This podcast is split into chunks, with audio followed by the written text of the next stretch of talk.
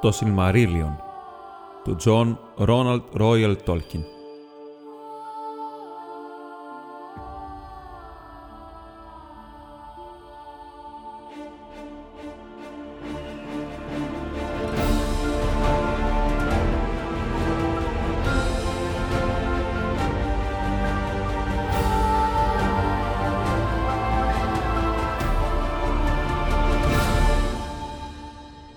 Κεφάλαιο τέταρτο. Θίγκολ και Μέλιαν. Μέλιαν ήταν Μάια της φυλής των Βάλαρ. Κατοικούσε στους κήπους του Λόριεν και από όλο τον λαό του δεν υπήρχε πιο ωραία από την Μέλιαν, ούτε πιο σοφή και έμπειρη σε τραγούδια μαγευτικά. Λέγεται ότι οι Βάλαρ άφηναν τα έργα τους, τα πουλιά του Βάλινορ τις χαρές τους, οι καμπάνες της Βάλμαρ σιωπούσαν και τα συντριβάνια σταματούσαν να τρέχουν όταν την ώρα που τα φώτα φώτιζαν όλα μαζί, τραγουδούσε η Μέλιαν στο Λόριεν. Τα ειδόνια πήγαιναν πάντα μαζί της και αυτή τα έμαθε να τραγουδούν και αγαπούσε τις βαθιές σκιές των μεγάλων δέντρων.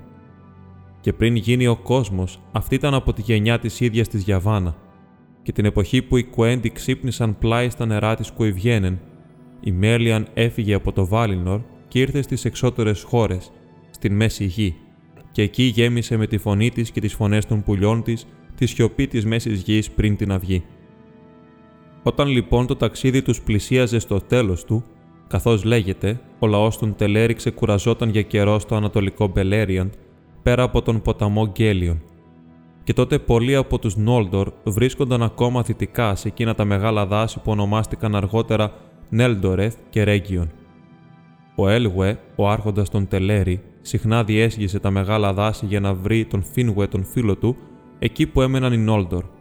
Και έτυχε μια φορά που μπήκε μονάχος στο αστροφότη στο δάσος του Ναν Έλμοθ να ακούσει ξαφνικά τραγούδια αηδονιών. Τότε μαγεύτηκε και έμεινε ακίνητος, και από μακριά, πέρα από τις φωνές των Λομελίντι, άκουσε τη φωνή της Μέλιαν και γέμισε η καρδιά του από θαυμασμό και λαχτάρα. Ξέχασε τελείως όλους τους δικούς του και όλους τους σκοπούς που είχε, και ακολουθώντας τα πουλιά κάτω από τη σκιά των δέντρων, μπήκε βαθιά στον Αν Έλμοθ και χάθηκε. Τέλος έφτασε σε ένα ξέφωτο ανοιχτό στα άστρα, και εκεί στεκόταν η Μέλιαν, και μέσα από το σκοτάδι την κοίταξε και το φως του Άμαν φώτιζε το πρόσωπό της.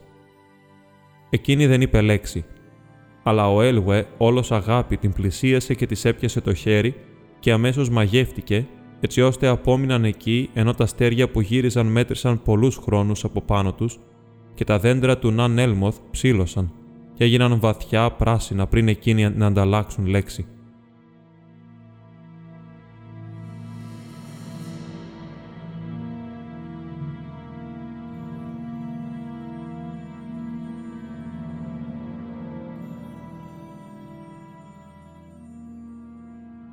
Έτσι ο λαός του Έλγουε που τον αναζήτησε δεν τον βρήκε, και ο Όλγουε ανέλαβε την βασιλεία των Τελέρη και έφυγαν, όπως εξιστορείται παρακάτω. Ο Έλγουε Συγκόλο δεν πέρασε ποτέ ξανά στη ζωή του την θάλασσα για να πάει στο Βάλινορ, και ούτε η Μέλιαν γύρισε εκεί για όσον καιρό κράτησε το βασίλειό τους μαζί. Αυτή ήταν όμως που μετέδωσε και στα ξωτικά και στους ανθρώπους το αίμα της γενιάς των Νάινουρ, που ήταν με τον Ιλούβαταρ πριν τη νέα. Τι μετέπειτα μέρες ο Έλγουε έγινε εξακουστός βασιλιάς και ο λαός του ήταν όλοι οι Έλνταρ του Μπελέριαν που ονομάστηκαν Σίνταρ, τα γκρίζα ξωτικά, τα ξωτικά του λικόφωτο. Και αυτός ήταν ο βασιλιάς με τον γκρίζο μανδύα, ο Έλου Θίγκολ, στην γλώσσα εκείνου του τόπου. Και η Μέλιαν ήταν η βασίλισσά του, πιο σοφή από κάθε παιδί της μέσης γης, και το κρυμμένο τους παλάτι βρισκόταν στο Μένεγκροθ, τις χίλιες πηγέ, στον Ντόριαθ. Μεγάλη δύναμη έδωσε η Μέλιαν στο Θίγκολ, που ήταν ήδη μεγάλος ανάμεσα στους Έλνταρ, γιατί αυτός μόνος από όλους τους Σύνταρ είχε δει με τα μάτια του τα δέντρα τον καιρό που άνθιζαν, και μόνο που ήταν βασιλιάς των Ουμάνιαρ, δεν τον υπολόγισαν με τους Μωρικουέντι, αλλά με τα ξωτικά του φωτός, μέγα στη μέση γη. Και από την αγάπη του Θίγκολ και της Μέλιαν, ήρθε στον κόσμο το ρεότερο από όλα τα παιδιά του Ιλούβαταρ που υπήρξε ή που θα υπάρξει ποτέ.